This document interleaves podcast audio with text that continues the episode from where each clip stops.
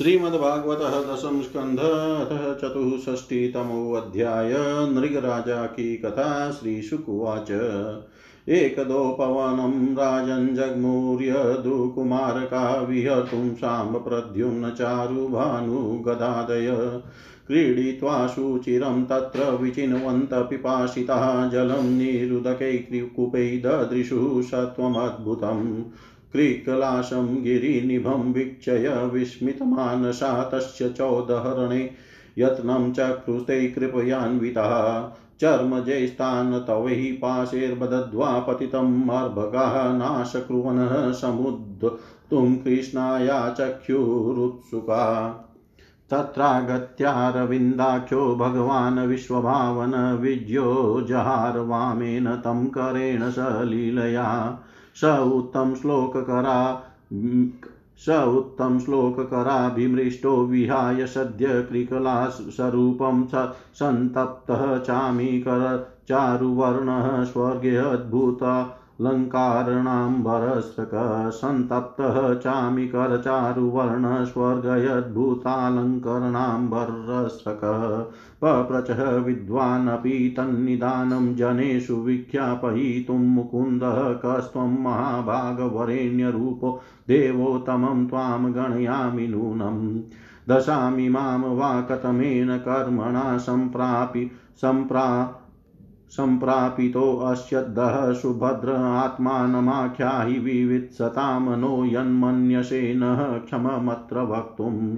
श्रीशुकुवाच। इति स्म राजा सम्पृष्ट कृष्णेनानन्तमूर्तिना माधवं प्रणिपत्याह किरीटेनार्कवर्चसा मृग उवाच।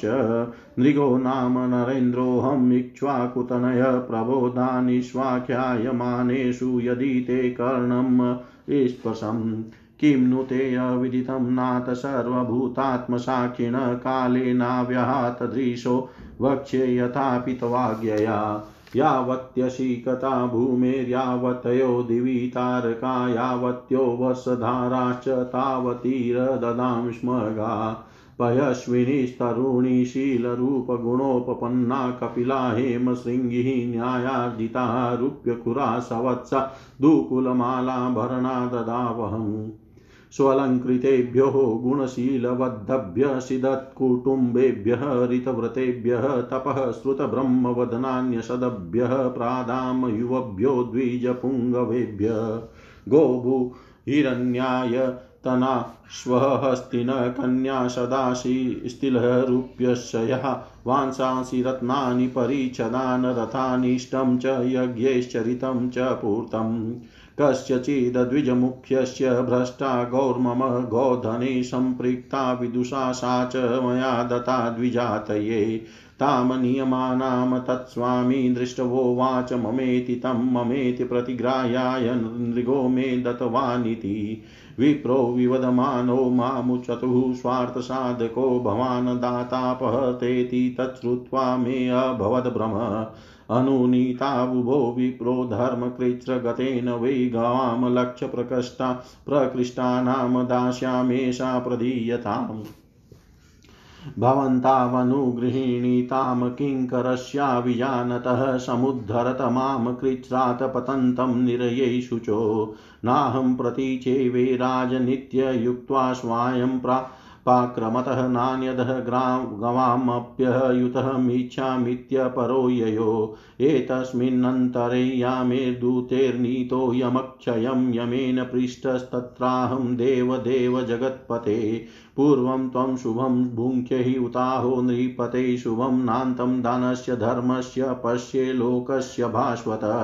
पूर्वं देवा शुभं भुञ्ज इति प्राहपतेति सः तावद्र चा तावद्द्राक्षमात्मानं क्रीकलाशं पतन् प्रभो। भ्रमण्यस्य वदान्यस्य, तव दासस्य केशव स्मृतिर्नाद्यापि विध्वस्ता भवत सन्दर्शनार्थिनः। स त्वं कथं मम विभो अक्षिपतः परात्मा योगेश्वरैः श्रुतिः दृशामल।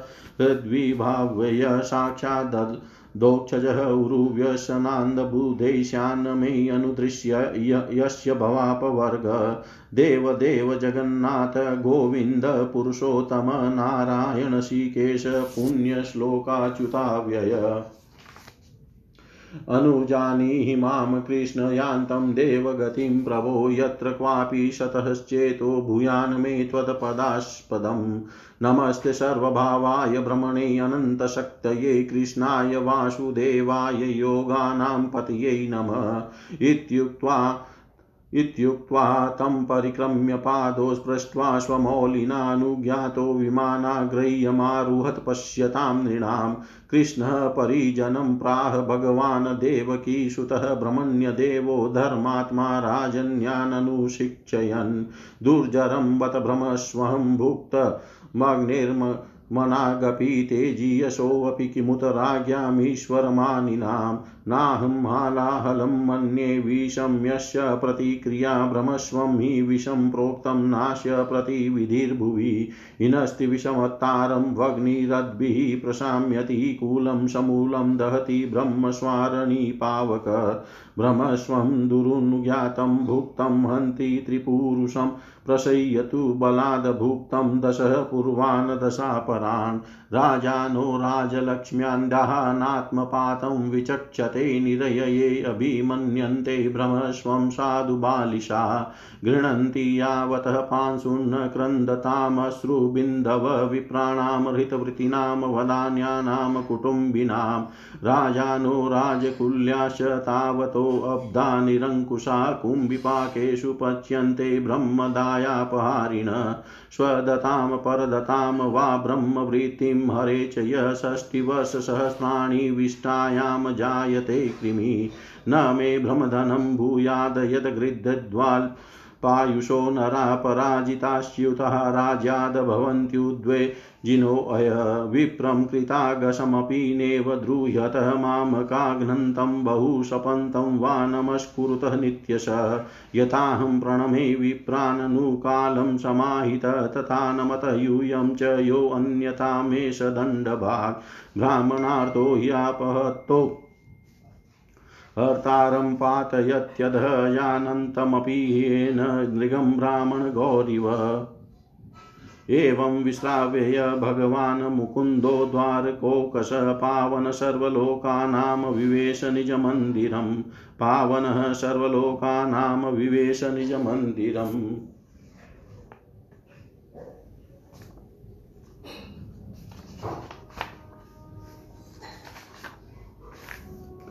श्री सुखदेव जी कहते हैं, प्रिय परीक्षित, एक दिन सांब, प्रद्युम्न, चारुभान और गदा आदि यदुवंशी राजकुमार घूमने के लिए उपवन में गए। वहाँ बहुत देर तक खेल खेलते हुए उन्हें प्यास लग गई। अब वे इधर उधर जल की खोज करने लगे। वे एक कुएँ के पास गए। उसमें जल तो था नहीं, एक बड़ा विचित्र जीव दिख पड़ा।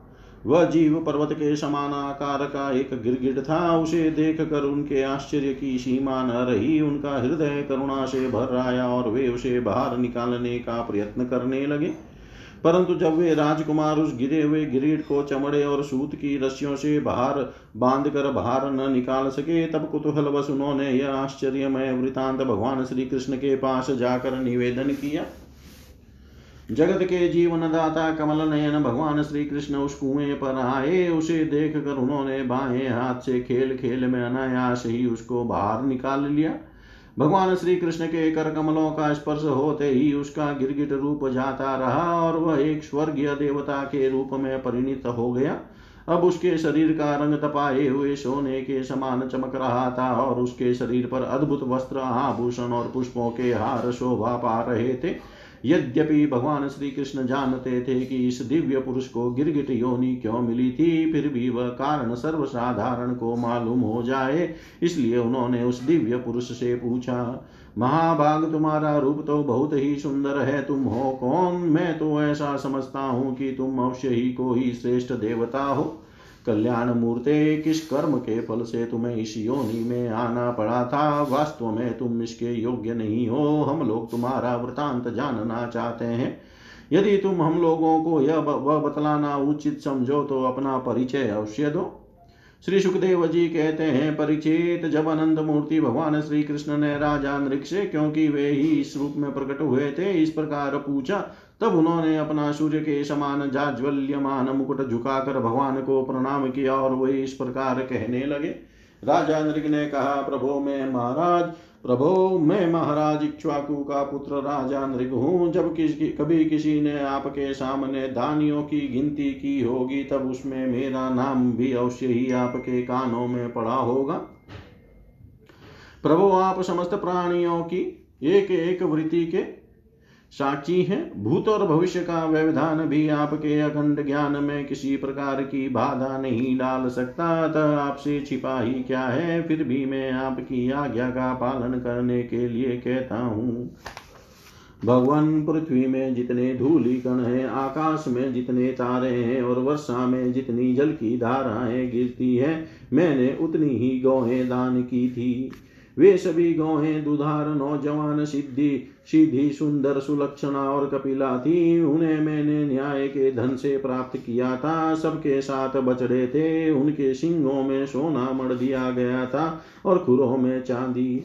उन्हें वस्त्रहार और गहनों से सजा दिया जाता था। ऐसी गौएँ मैंने दी थी। भवन में युवा अवस्था में संपन्न श्रेष्ठ ब्राह्मण कुमारों को जो सदगुणी शील संपन्न कष्ट में पड़े हुए कुटुंब वाले दम्भ रहित तपस्वी, वेद पाठी शिष्यों को विद्या दान करने वाले तथा सच्चरित्र होते, वस्त्राभूषण से अलंकृत करता और उन गोवों का दान करता, इस प्रकार मैंने बहुत सी गौएँ, पृथ्वी, सोना, घर, घोड़े, हाथी, दासियों के सहित कन्याएँ, तिलों के पर्वत, चांदी, शैया, वस्त्र, रत्न, गृह सामग्री और रथ आदि दान किए। अनेकों यज्ञ किए और बहुत से कुएँ, बावली आदि बनवाए। एक दिन किसी अप्रतिग्रही, दान न लेने वाले तपस्वी ब्राह्मण की एक गाय बिछुड़ कर मेरी गौों में आ मिली। मुझे इस बात का बिल्कुल पता न चला। इसलिए मैंने अनजान में उसे किसी दूसरे ब्राह्मण को दान कर दिया। जब उस गाय को वे ब्राह्मण ले चले, तब उस गाय के असली स्वामी ने कहा, यह गौ मेरी है। दान ले जाने वाले ब्राह्मण ने कहा, यह तो मेरी है। क्योंकि राजा नृग ने मुझे इसका दान किया है। वे दोनों ब्राह्मण आपस में झगड़ते हुए अपनी अपनी बात कायम करने के लिए मेरे पास आए। एक ने कहा, यह गाय अभी अभी आपने मुझे दी है। और दूसरे ने कहा कि, यदि ऐसी बात है तो तुमने मेरी गाय चुरा ली है। भगवान, उन दोनों ब्राह्मणों की बात सुनकर मेरा चित भ्रमित हो गया। मैंने धर्म संकट में पड़कर उन दोनों से बड़ी अनुनय विनय की और कहा कि मैं बदले में एक लाख उत्तम गौए दूँगा। आप लोग मुझे यह गाय दे दीजिए। मैं आप लोगों का सेवक हूँ, मुझसे अनजान में यह अपराध बन गया है। मुझ पर आप लोग कृपा कीजिए और मुझे इस घोर कष्ट से तथा घोर नरक में गिरने से बचा लीजिए। राजन, मैं इसके बदले में कुछ नहीं लूँगा। यह कहकर गाय का स्वामी चला गया। तुम इसके बदले में एक लाख ही नहीं, दस हज़ार गौए दो और दो तो भी मैं लेने का नहीं।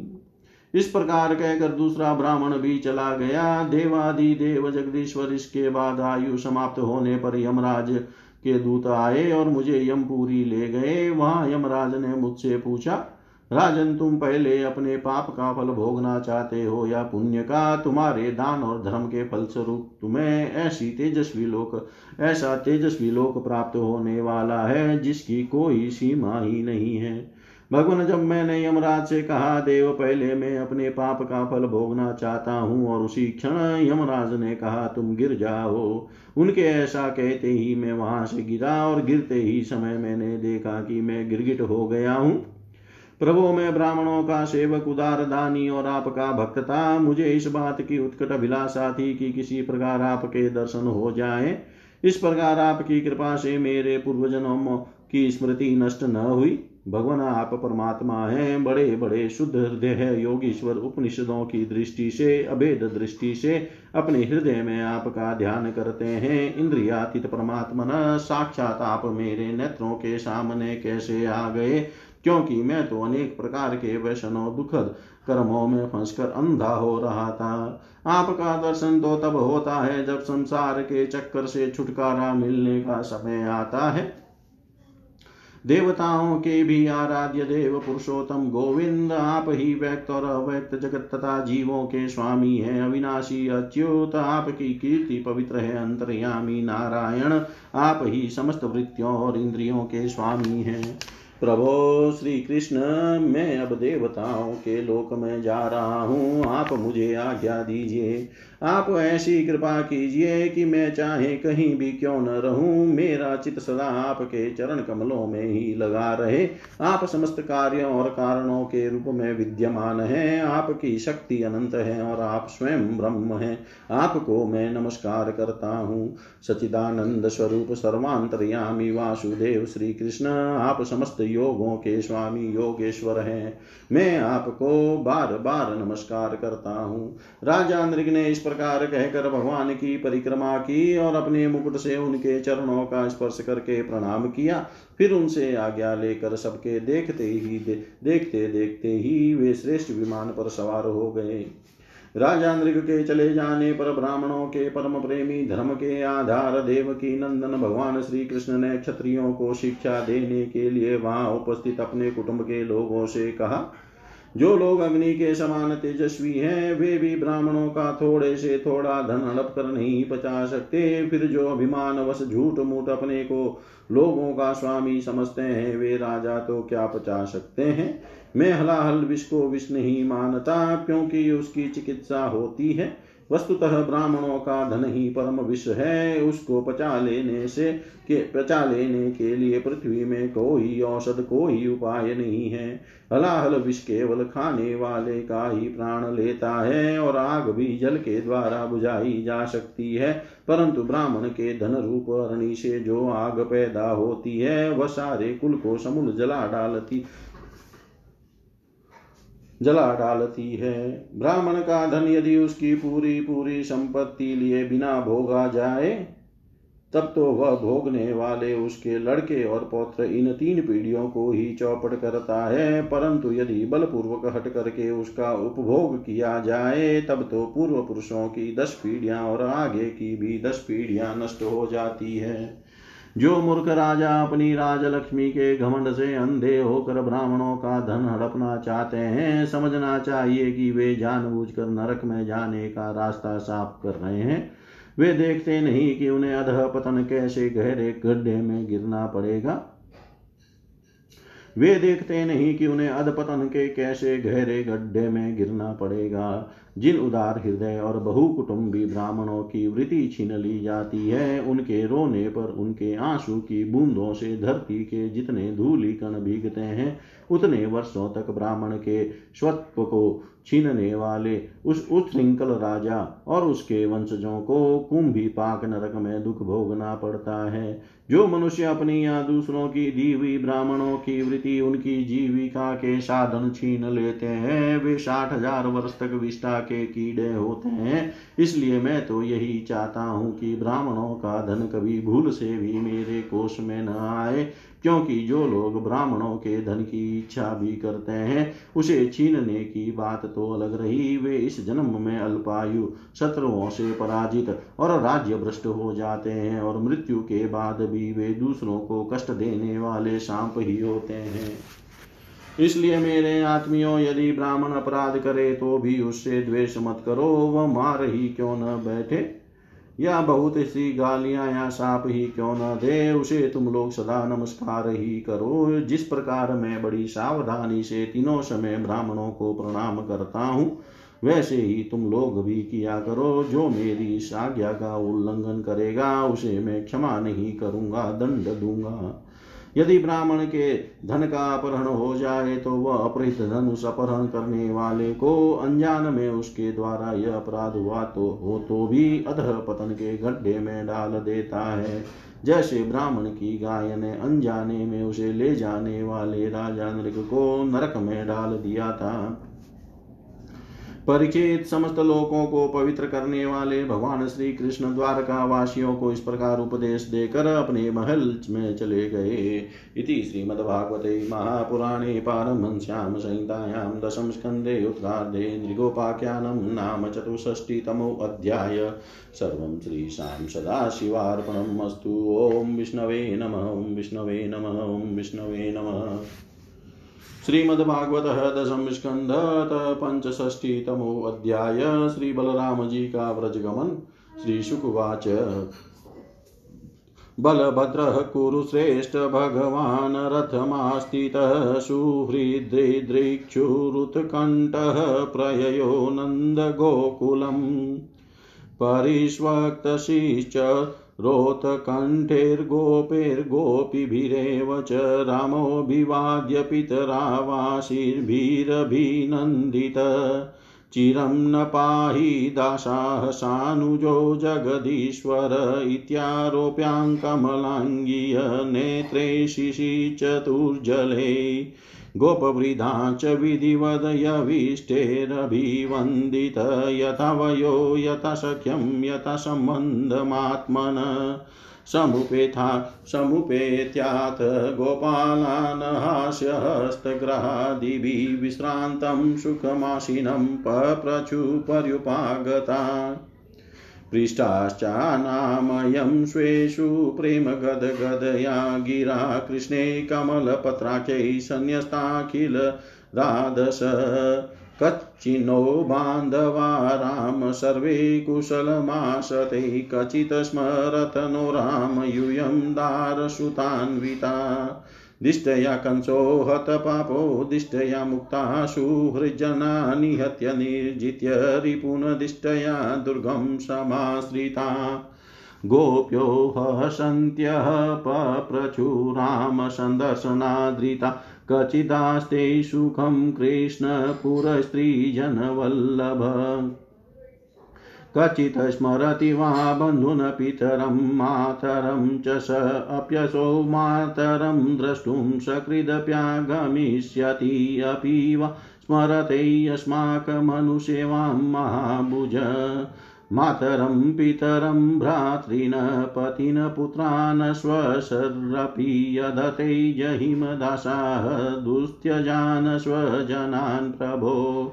तान् सद्य परित्य सौहृद कथं नु तादृशं स्त्रीभिन्न श्रदीयेत भाषितम् कथं नु गृहीणत्यन्नवस्थितात्मनो वचः कृतघ्नस्य बुधा पुरस्त्रिय गृह्णन्ति वै चित्रकथस्य सुन्दरस्मितावलोको च वसितस्मरातुरा किं नस्तत्कथया गोप्य कथाः कथयता परायातस्यस्माभिर्विना कालो यदि तस्य तथैव न।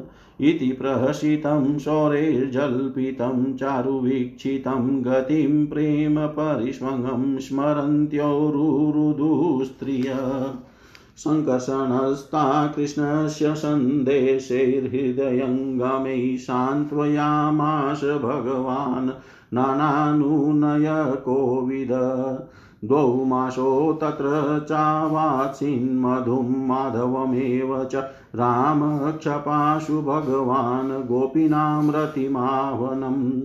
पूर्णचन्द्रकलामृष्टै कौमुदिगन्धवायुना यमुनोपवने रेमे सेविते स्त्रीर्गणैर्वृत वरुणप्रेषिता देवी वारुणी वृक्षकोटरात् पतन्ति तद्वनं सर्वं स्वगन्धेनाद्यवासयत् तं गन्धं मधुधाराया वायुनोपहतं बल आग्रायोपगतस्तत्र ललनाभिशमं पपो।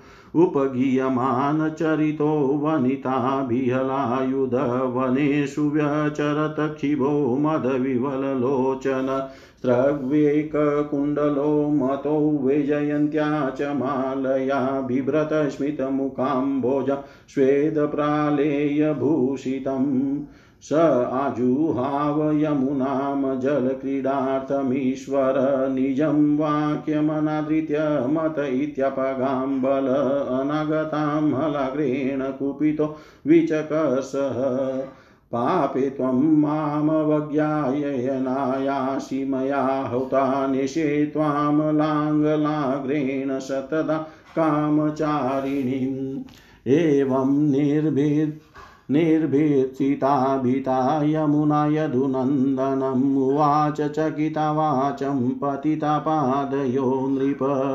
राम राम महाभाहो, न जाने तव विक्रमं। यशेकांशेन विधृता जगति जगतपते।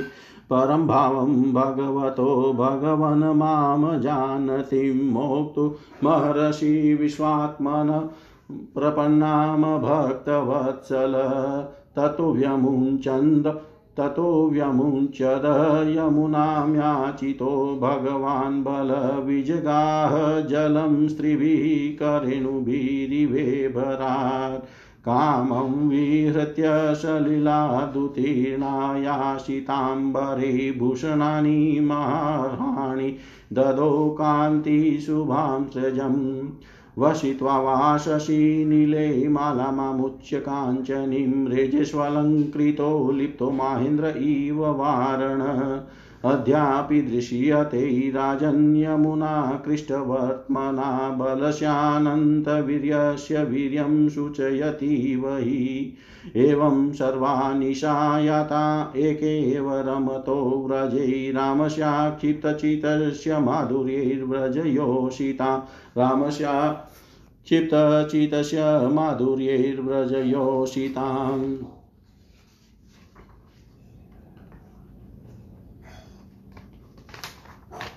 श्री सुखदेव जी कहते हैं, परीक्षित भगवान बलराम जी के मन में व्रज के नंद बाबा आदि स्वजन संबंधियों से मिलने की बड़ी इच्छा और उत्कंठा थी। अब वे रथ पर सवार होकर द्वारका से नंद बाबा के व्रज में आए। इधर उनके लिए व्रजवासी गोप और गोपियाँ भी बहुत दिनों से उत्कंठित थी।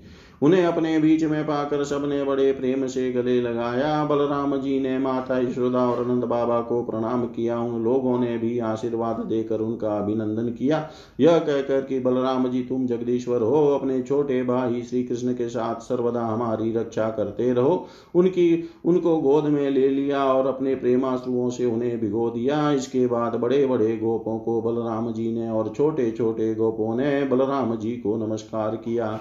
वे अपनी आयु, मेल, जोल और संबंध के अनुसार सबसे मिले जुले ग्वाल बालों के पास जाकर किसी से हाथ मिलाया, किसी से मीठी मीठी बातें की, किसी को खूब हंस हंस कर गले लगाया। इसके बाद जब बलराम जी की थकावट दूर हो गई, वे आराम से बैठ गए, तब सब ग्वाल उनके पास आए। इन ग्वालों ने कमल नयन भगवान श्री कृष्ण के लिए समस्त भोग, स्वर्ग और मोक्ष तक त्याग रखा था। बलराम जी ने जब उनके और उनके घर वालों के संबंध में कुशल प्रश्न किया तब उन्होंने प्रेम गदगद वाणी से उनसे प्रश्न किया, बलराम जी, वसुदेव जी आदि हमारे सब भाई बंधु सकुशल है ना? अब आप लोग स्त्री पुत्र आदि के साथ रहते हैं, बाल बच्चेदार हो गए हैं, क्या कभी आप लोगों को हमारी याद भी आती है? यह बड़े सौभाग्य की बात है कि पापी कंस को आप लोगों ने मार डाला और अपने सुहृद संबंधियों को बड़े बड़े कष्ट से बचा लिया। यह भी कम आनंद की बात नहीं कि आप लोगों ने और भी बहुत से शत्रुओं को मार डाला या जीत लिया और अब अत्यंत सुरक्षित दुर्ग किले में आप लोग निवास करते हैं। परिचित भगवान बलराम जी के दर्शन से उनकी प्रेम भरी चितवन से गोपियाँ निहाल हो गई। उन्होंने हंसकर पूछा, क्यों बलराम जी, नगर नारियों के प्राण बल्लभ श्री कृष्ण अब सकुशल तो है न? क्या कभी उन्हें अपने भाई, बंधु और पिता माता की भी याद आती है? क्या वे अपनी माता के दर्शन के लिए एक बार भी यहाँ आ सकेंगे? क्या महाबाहु श्री कृष्ण कभी हम लोगों की सेवा का भी कुछ स्मरण करते हैं? आप जानते हैं कि स्वजन संबंधियों को छोड़ना बहुत कठिन है। फिर भी हमने उनके लिए माँ बाप भाई, बंधु, पति, पुत्र और बहन बेटियों को भी छोड़ दिया, परंतु प्रभो, वे बात की बात में हमारे सौहार्द और प्रेम का बंधन काट कर हमसे नाता तोड़कर प्रदेश चले गए।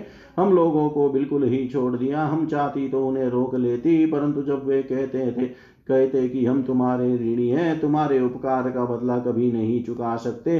तब ऐसी कौन सी स्त्री है जो उनकी मीठी मीठी बातों पर विश्वास न कर लेती? एक गोपी ने कहा, बलराम जी, हम तो गाँव की गंवार ग्वाली ने ठहरी, उनकी बातों में आ गई, परंतु नगर की स्त्रियाँ तो बड़ी चतुर होती है। भला वे चंचल और कृतज्ञ श्री कृष्ण की बातों में क्यों फंसने लगी? उन्हें तो वे नहीं छका पाते होंगे।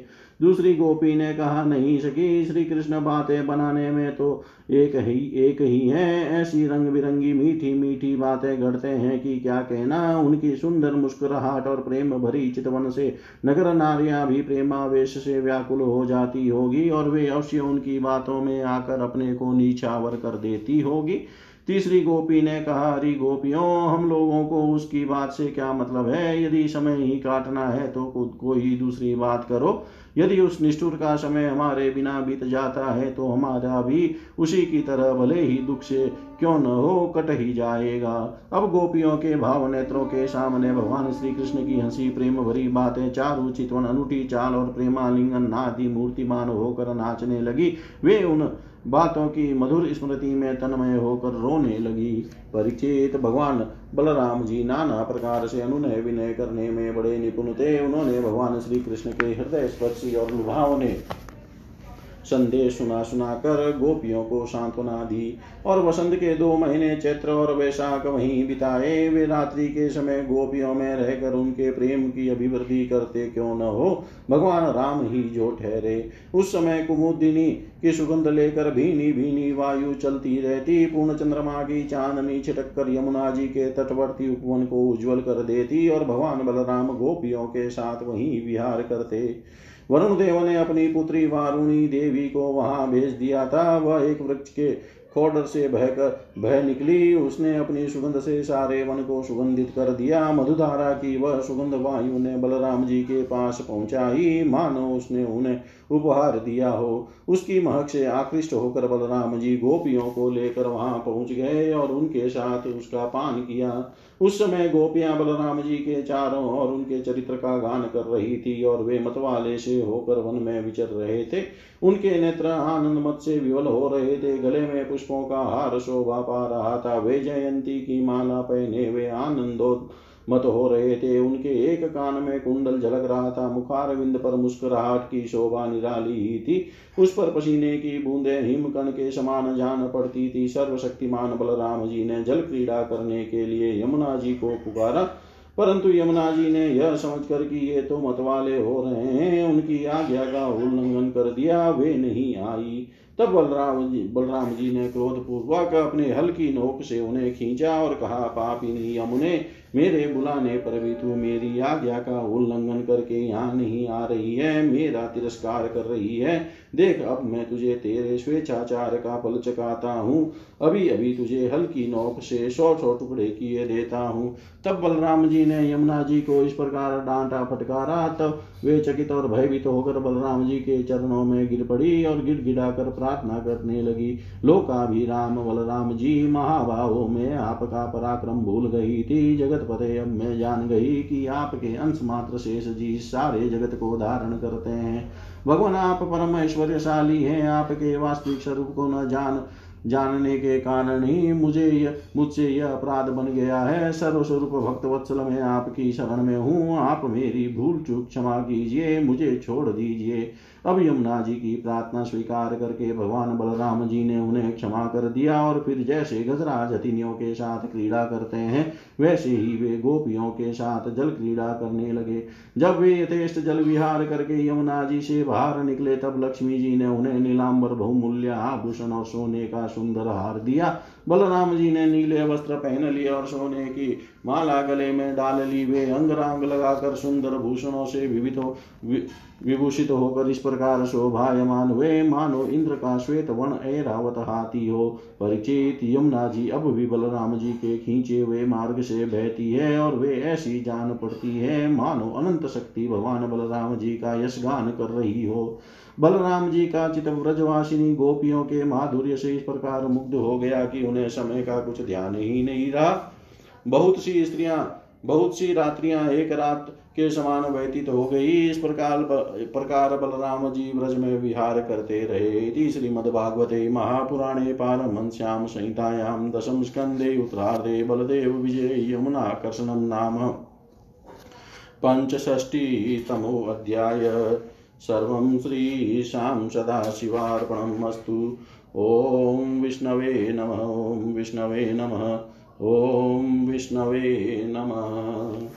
श्रीमद्भागवत दशम स्कंदतः षट्ष्ठीतमो अध्याय पौंड्रुक और काशीराज का उद्धार श्री शुकुवाच नन्दव्रजं गते रामे करुषाधिपति नृप वासुदेवोऽहमित्यज्ञो दूतं कृष्णाय प्राहिणोत् त्वं वासुदेवो भगवानवतीर्णो जगत्पतिः प्रस्तोभितो बालेर्मेन आत्मानमच्युतम्। दूतं च प्राहिणोन्मन्द कृष्णाया व्यक्तवर्त्मने द्वारकायां यथा बालो नृपो बालकृतो बुध। दूत दूतस्तु द्वारकामेत्य सभायामास्थितं प्रभुं कृष्णकमल कृष्णं कमलपत्राक्षं राजसन्देशं ब्रवीत्। वासुदेवोऽवतीर्णोऽहमेक एव न चापर। भूतानामनुकम्पार्थं त्वं तु तु मिथ्याभिधां त्यज। यानि त्वमस्मिन् मोडया विवसि सात्वतः त्यक्त्वेहि माँ त्वं शरणद, नो चेदेहि ममाहवम्।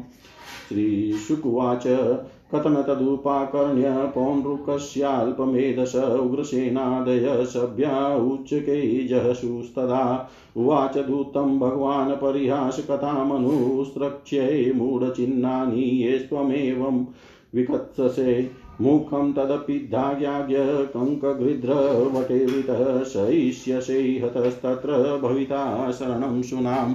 इति दूतस्तदा क्षेपं स्वामिने सर्वमाहरत् कृष्णोऽपि रथमास्ताय काशीमुपजगामः पौण्ड्रुकोऽपि तद्यो योगमुपलभ्य महारथः क्षोहिणीभ्यां संयुक्तो निश् निश्चक्राम पुराद्रुतम् तस्य काशीर्पतिर्मित्रं पार्ष्णिग्राहोऽन्वयान् नृपः क्षौहिणीभिस्तस्त्रिभिः पश्यत पौण्ड्रुकं हरिशङ्कार्य शिख सङ्कार्य श्रीगदासार्ग श्रीवत्साद्युपलक्षितं बिभ्राणं कौस्तुभमणिं वनमाला विभूषितं कौशेयवासशीपीते वसानं गरुडद्वयम् अमूल्यमौल्याभरणं स्फुरन्मकर्मुकुण्डलम् दृष्ट्वा तमात्मनु स्तुल्यवेषं कृतिममास्थितं यथा नटं रङ्गगतं विजहासभृशं हरि शूलेर्गदाभिपरिगैः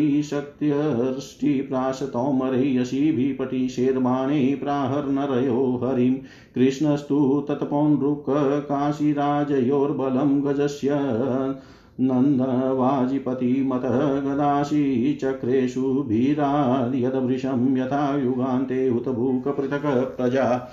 आयोधनं तदरतः वाजिकुञ्जरद्विपथकरोष्ट्रैररीणावखण्डितै बभूचितं मोदवं मनस्विनाम् आक्रीडं भूतपतेरिवोल्वनम् अताः पौण्ड्रुकं शौरिभो भौ पौण्ड्रुक यद भवान् दूतवाक्येन मामाह तान्यस्त्राण्युत्सृजामि ते।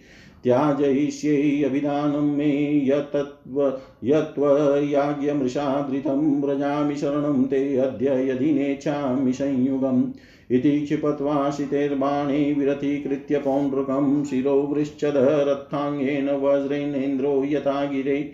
तथा काशीपते काया चिरोत्कृत्य पत्रिभिः न्यपातयत काशीपुर्यां पद्मकोशमिवानिल एवं मत्सरिणं हत्वा पौण्ड्रुकं शशकं हरिद्वारकामाविशत सिद्धेर्गीयमान कथामृत स नित्यं भगवद्ध्यानप्रदवस्ताखिलबन्धन बिभ्राणश्च हरे राजन् स्वरूपं तन्मयोऽभवत् शिरः पतितमालोक्य राजद्वारे शकुण्डलं किमिदं कस्य वा वक्त्रमिति संशिष्यरे जना राज्ञ काशीपतिर्ज्ञात्वा महिष्यपुत्रबान्धवा पौराच हता राजन्नाथनाथेति प्रारुदन्। सुदक्षिणस्तस्य सुतः कृत्वां संस्था विधिं पितुः निहत्य पितृहन्तारं यास्याम्यपचितिं पितुः। इत्यात्मनाभिसन्धाय सोपाध्यायो महेश्वरं सुदक्षिणोऽर्चयामास परमेण समाधिना। प्रीतोऽविमुक्ते भगवास्तस्मै वरमदादद भव पितृहन्त्री वधोपाय। स वव्रै वरमीप्सितं दक्षिणाग्निं परिचर ब्राह्मणे सममृत्विजम् अभिचारा अभिचारविधानेन स चाग्निप्रमतैर्वृतः साधयिष्यति सङ्कल्पं ब्रह्मण्ये प्रयोजितः इत्यादिष्टस्तथा चक्रे कृष्णायाभिचरणव्रतिः ततोऽग्निरुतितः कुण्डानमूर्तिमानति भीषण तप्तताम्रशिखाश्मश्रुरङ्गारोद्गारिलोचन द्रष्ट्रोग्रभ्रुकुटिदण्डकठोरास्य स्वजीवयालिहन सुक्रीणानि नग्नो विध्नुन्व स्त्रीशिखं ज्वलन् पदभ्यां तालप्रमाणाभ्यां कम्पयन् वनितलं सोऽभ्यधावद वृतो भूते द्वारकां प्रदहन् दिश तमाभिचारदहनमायान्तं द्वारकौकश विलोकय तत्रशु सर्वे वनदाहे मृगायता अक्षैशभायां क्रीडन्तं भगवन्तं भयातुरा त्राहि त्राहि त्रिलोकेशवग्ने प्रदहत्पुरम्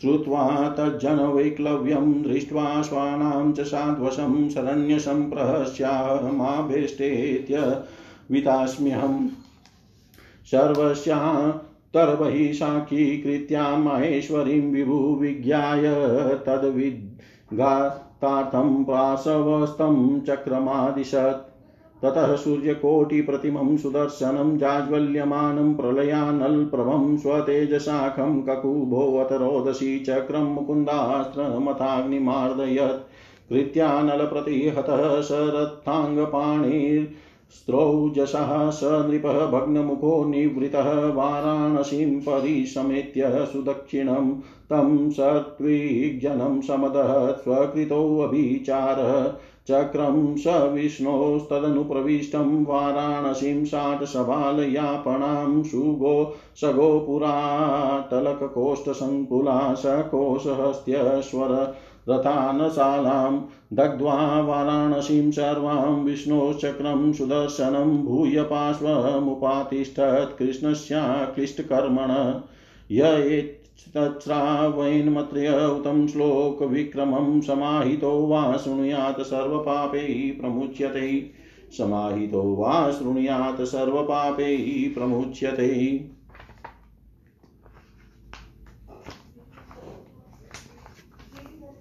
श्री सुखदेव जी कहते हैं, परीक्षित जब भगवान बलराम जी नंद बाबा के व्रज में गए हुए थे, तब पीछे से करुष देश के अज्ञानी राजा पौंडुक ने श्री भगवान श्री कृष्ण के पास एक दूत भेजकर यह कहलाया कि, भगवान, वासुदेव मैं हूँ। मूर्ख लोग उसे बहकाया करते थे कि आप ही भगवान वासुदेव है और जगत की रक्षा के लिए पृथ्वी पर अवतीर्ण हुए हैं। इसका फल यह हुआ कि वह मूर्ख अपने को ही भगवान मान बैठा, जैसे बच्चे आपस में खेलते समय किसी बालक को ही राजा मान लेते हैं और वह राजा की तरह उनके साथ व्यवहार करने लगता है। वैसे ही मंदमती मंदमती अज्ञानी पौंड्रुक ने अचिंत्य गति भगवान श्री कृष्ण की लीला और रहस्य न जान कर द्वारका में उनके पास दूत भेज दिया। पौंड्रुक का दूत द्वारका आया और राजसभा में बैठे हुए कमल नयन भगवान श्री कृष्ण को उसने अपने राजा का यह संदेश कह सुनाया। एकमात्र मैं ही वासुदेव हूँ, दूसरा कोई नहीं है। प्राणियों पर कृपा करने के लिए मैंने ही अवतार ग्रहण किया है। तुमने झूठ मूठ अपना नाम वासुदेव रख लिया है। अब उसे छोड़ दो। यदुवंशी, तुमने मूर्खतावश मेरे चिन्ह धारण कर रखे हैं। उन्हें छोड़कर मेरी शरण में आ जाओ और यदि मेरी बात तुम्हें स्वीकार न हो तो मुझसे युद्ध करो। श्री सुखदेव जी कहते हैं परीक्षित मंदमती रुख की यह बात सुनकर उग्रसेन आदि सभासद ज़ोर ज़ोर से हंसने लगे। उन लोगों की हँसी समाप्त होने के बाद भगवान श्री कृष्ण ने दूत से कहा, तुम जाकर अपने राजा से कह देना कि, रे मूड मैं अपने चक्र आदि चिन्हों नहीं छोड़ूँगा, इन्हें मैं तुझ पर छोड़ूँगा और केवल तुझ पर ही नहीं, तेरे उन सब साथियों पर भी, जिनके बहकाने से तू इस प्रकार बहक रहा है। उस समय मूर्ख तू अपना मुँह छिपाकर, औंधे मुँह गिरकर चील गिद बटेरा आदि मांस भोजी पक्षियों से गिरकर सो जाएगा और तू मेरा शरण दाता नहीं, उन कुत्तों की शरण होगा। जो तेरा मांस चीत चीत कर खा जाएँगे। परिचित भगवान का यह तिरस्कार पूर्ण संवाद लेकर पौंड्रुक का दूत अपने स्वामी के पास गया और उसे कह सुनाया, इधर भगवान श्री कृष्ण ने भी रथ पर सवार होकर काशी पर चढ़ाई कर दी, क्योंकि वह करुष का राजा उन दिनों वही अपने मित्र काशी राज के पास रहता था। भगवान श्री कृष्ण के आक्रमण का समाचार पाकर महारथी पौंड्रुक भी दो अक्षोहिणी सेना के साथ शीघ्र ही नगर से बाहर निकल आया। काशी का राजा पौंड्रुक का मित्र था, अतः वह भी उसकी सहायता करने के लिए तीन अक्षोहिणी सेना के साथ उसके पीछे पीछे आया। परीक्षित भगवान श्री कृष्ण ने पौंड्रुक को देखा। पौंड्रुक ने भी शंख चक्र, तलवार, गदा, सांग, धनुष और श्री वत्स चिन्ह आदि धारण कर रखे थे। उसके वक्ष स्थल पर बनावटी, कौस्तुभ, मणि और वनमाला भी लटक रही थी। उसने रेशमी पीले वस्त्र पहन रखे थे और रथ की ध्वजा पर गरुड़ का चिन्ह भी लगा रखा था। उसके सिर पर अमूल्य मुकुट था और कानों में मकराकृत कुंडल जगमगा रहे थे। उसका यह सारा का सारा वेश बनावटी था। मानो कोई अभिनेता रंगमंच पर अभिनय करने के लिए आया हो। उसकी वेशभूषा अपने समान देख कर भगवान श्री कृष्ण खिलखिला कर हंसने लगे। अब शत्रुओं ने भगवान श्री कृष्ण पर त्रिशूल गधा मुदगर शक्ति, दृष्टि, प्रास, तोमर, तलवार पट्टिश और बाण आदि अस्त्र शस्त्रों से प्रहार किया। प्रलय के समय जिस प्रकार आग सभी प्रकार के प्राणियों को जला देती है, वैसे ही भगवान श्री कृष्ण ने भी गदा तलवार, चक्र और बाण आदि शस्त्रास्त्रों से पौंड तथा काशी राज के हाथी, रथ, घोड़े और पैदल की चतुरंगिनी सेना को तहस नहस कर दिया। वर्ण भूमि भगवान के चक्र से खंड खंड हुए रथ घोड़े हाथी मनुष्य गधे और ऊंटों से पट गई उसमें ऐसा मालूम हो रहा था मानो वह भूतनाथ शंकर की भयंकर क्रीड़ा स्थली हो उसे देख देख कर सूरवीरों का उत्साह और भी बढ़ रहा था अब भगवान श्री कृष्ण ने पौंड्रुक से कहा, रे पौंड्रुक, तूने दूत के द्वारा कहलाया था कि मेरे चिन्ह अस्त्र शस्त्रादि छोड़ दो, सब मैं उन्हें तुझ पर छोड़ रहा हूँ। तूने झूठ मूठ मेरा नाम रख लिया, अतः मूर्ख, अब मैं तुझसे उन नामों को भी छुड़ा कर रहूँगा। रही तेरे शरण में आने की बात सो यदि मैं तुझसे युद्ध न कर सकूँगा तो तेरी शरण ग्रहण करूँगा। भगवान श्री कृष्ण ने इस प्रकार पौंड्र का तिरस्कार करके अपने तीखे बाणों से उसके रथ को तोड़ फोड़ डाला और चक्र से उसका सिर वैसे ही उतार लिया जैसे इंद्र ने अपने वज्र से पहाड़ की चोटियों को काट दिया था। इसी प्रकार भगवान ने अपने बाणों से काशी नरेश का सिर भी धड़ से ऊपर उड़ाकर काशीपुरी में गिरा दिया। जैसे वायु, कमल का पुष्प गिरा देती है। इस प्रकार अपने साथ डहा रखने वाले पौंड्रुक को और उसके सका काशी नरेश को मारकर भगवान श्री कृष्ण अपनी राजधानी द्वारका में लौट आए। उस समय सिद्धगण भगवान की अमृतमयी कथा का गान कर रहे थे। परिचित पौंड्रुक भगवान के रूप का चाहे वह किसी भाव से हो, सदा चिंतन करता रहता था। इससे उसके सारे बंधन कट गए वह भगवान का बनावटी वेश धारण किए रहता था। इससे बार बार उसी का स्मरण होने के कारण वह भगवान के सारूप्य को ही प्राप्त हुआ। इधर काशी में राजमहल के दरवाजे पर एक कुंडल मंडित मुंड गिरा देख कर लोग तरह तरह का संदेह करने लगे और सोचने लगे कि यह क्या है, यह किसका सिर है? जब यह मालूम हुआ कि वह तो काशी नरेश का ही सिर है, तब रानिया राजकुमार राज परिवार के लोग तथा नागरिक रो रो कर विलाप करने लगे, हा नाथ, हा राजन हाय हाय हमारा तो सर्वनाश हो गया। काशी नरेश का पुत्र था सुदक्षिण, उसने अपने पिता का अंत्येष्टि संस्कार करके मन ही मन यह निश्चय किया कि मैं अपने पितृघाती को मार कर ही मैं पिता के ऋण से ऋण हो सकूँगा। निदान वह अपने कुल पुरोहित और आचार्यों के साथ अत्यंत एकाग्रता से भगवान शंकर की आराधना करने लगा। काशी नगरी में उसकी आराधना से प्रसन्न होकर भगवान शंकर ने वर देने को कहा सुदक्षिण ने यह अभिष्ट वर मांगा कि मुझे मेरे पितृघाती के वध का उपाय बतलाइए। भगवान शंकर ने कहा, तुम ब्राह्मणों के साथ मिलकर यज्ञ के देवता ऋत्विक भूत दक्षिणाग्नि की अविचार विधि से आराधना करो। इससे वह अग्नि प्रमत गणों के साथ प्रकट होकर यदि ब्राह्मणों के अभक्त पर प्रयोग करोगे तो वह तुम्हारा संकल्प सिद्ध करेगा। भगवान शंकर की ऐसी आज्ञा प्राप्त करके सुदक्षिण ने अनुष्ठान के उपयुक्त नियम ग्रहण किए और वह भगवान श्री कृष्ण के लिए अभिचार, मारण का पुरस्चरण करने लगा। अभिचार अभिचार पूर्ण होते ही यज्ञ कुंड से अति भीषण अग्नि मूर्तिमान होकर प्रकट हुआ। उसके केश और दाढ़ी मूछ तपे हुए, तांबे के समान लाल लाल थे, आँखों से अंगारे बरसते रहे थे उग्र दाढ़ों। और टेढ़ी भुरकुटियों के कारण उसके मुख से क्रूरता टपक रही थी। वह अपनी जीव से मुँह के दोनों कोने चाट रहा था। शरीर नंग धड़ंग था। हाथ में त्रिशूल लिए हुए था जिसे वह बार बार घुमाता जाता था और उसमें से अग्नि की लपटें निकल रही थी। ताड़ के पेड़ के समान बड़ी बड़ी टांगे थी। वह अपने वेग से धरती को काप पाता हुआ और ज्वालाओं से दसों दिशाओं को दग्ध करता हुआ, द्वारका की ओर दौड़ पड़ा और बात की बात में द्वारका के पास जा पहुँचा। उसके साथ बहुत से भूत भी थे। उस विचार की आग को बिल्कुल पास आई हुई देख द्वारकावासी वैसे ही डर गए, जैसे जंगल में आग लगने पर हरिण डर जाते हैं। वे लोग भयभीत होकर भगवान के पास दौड़े हुए आए। भगवान उस समय सभा से में चौसर खेल रहे थे। उन लोगों ने भगवान से प्रार्थना की। तीनों लोगों के एकमात्र स्वामी द्वारका नगरी साग से भस्म होना चाहती है। आप हमारी रक्षा कीजिए। आपके सिवा इसकी रक्षा और कोई नहीं कर सकता। शरणागत वत्सल भगवान ने देखा कि हमारे स्वजन भयभीत हो रहे हो गए हैं और पुकार पुकार कर विकलता भरेश्वर से हमारी प्रार्थना कर रहे हैं। तब उन्होंने हंसकर कहा, डरो मत, मैं तुम लोगों की रक्षा करूँगा। परीक्षित भगवान सबके बाहर भीतर की जानने वाले हैं। वे जान गए कि यह काशी से चली हुई माहेश्वरी कृत्या है। उन्होंने उसके प्रतिकार के लिए अपने पास ही विराजमान चक्र सुदर्शन को आज्ञा दी। भगवान मुकुंद का प्यारा अस्त्र सुदर्शन चक्र कोटि कोटि सूर्यों के समान, तेजस्वी और प्रलय कालीन अग्नि के समान जाज्वल्यमान है। उसके तेज से आकाश दिशाएँ और अंतरिक्ष चमकुटे और और अब उसने उस अभिचार अग्नि को कुचल डाला।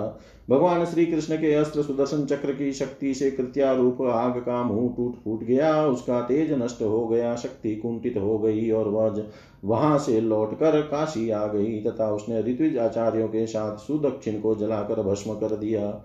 इस प्रकार उसका विचार उसी के विनाश का कारण हुआ। कृत्या के पीछे पीछे सुदर्शन चक्र भी काशी पहुँचा। काशी बड़ी विशाल नगरी थी। वह बड़ी बड़ी अटारियों सभा भवन बाज़ार, नगर द्वार, द्वारों के शिखर, चार दीवारियों खजाने हाथी, घोड़े, रथ और अनोखे गोदाम से सुसज्जित थी। भगवान श्री कृष्ण के सुदर्शन चक्र ने सारी काशी को जलाकर भस्म कर दिया और फिर वह परमानंदमयी लीला करने वाले भगवान श्री कृष्ण के पास लौट आया। जो मनुष्य पुण्य कीर्ति भगवान श्री कृष्ण के इस चरित्र को एकाग्रता के साथ सुनता या सुनाता है, वह सारे पापों से छूट जाता है। इति श्रीमद्भागवते महापुराणे पारमहंस्यां संहितायां दशम स्कन्धे उत्तरार्धे पौण्ड्रा पौण्ड्रकादिवधो नाम षट्षष्टितमोऽध्याय। सर्वं श्रीशां सदाशिवार्पणम् अस्तु। ॐ विष्णवे नम। ॐ विष्णवे नम। ॐ विष्णवे नमः।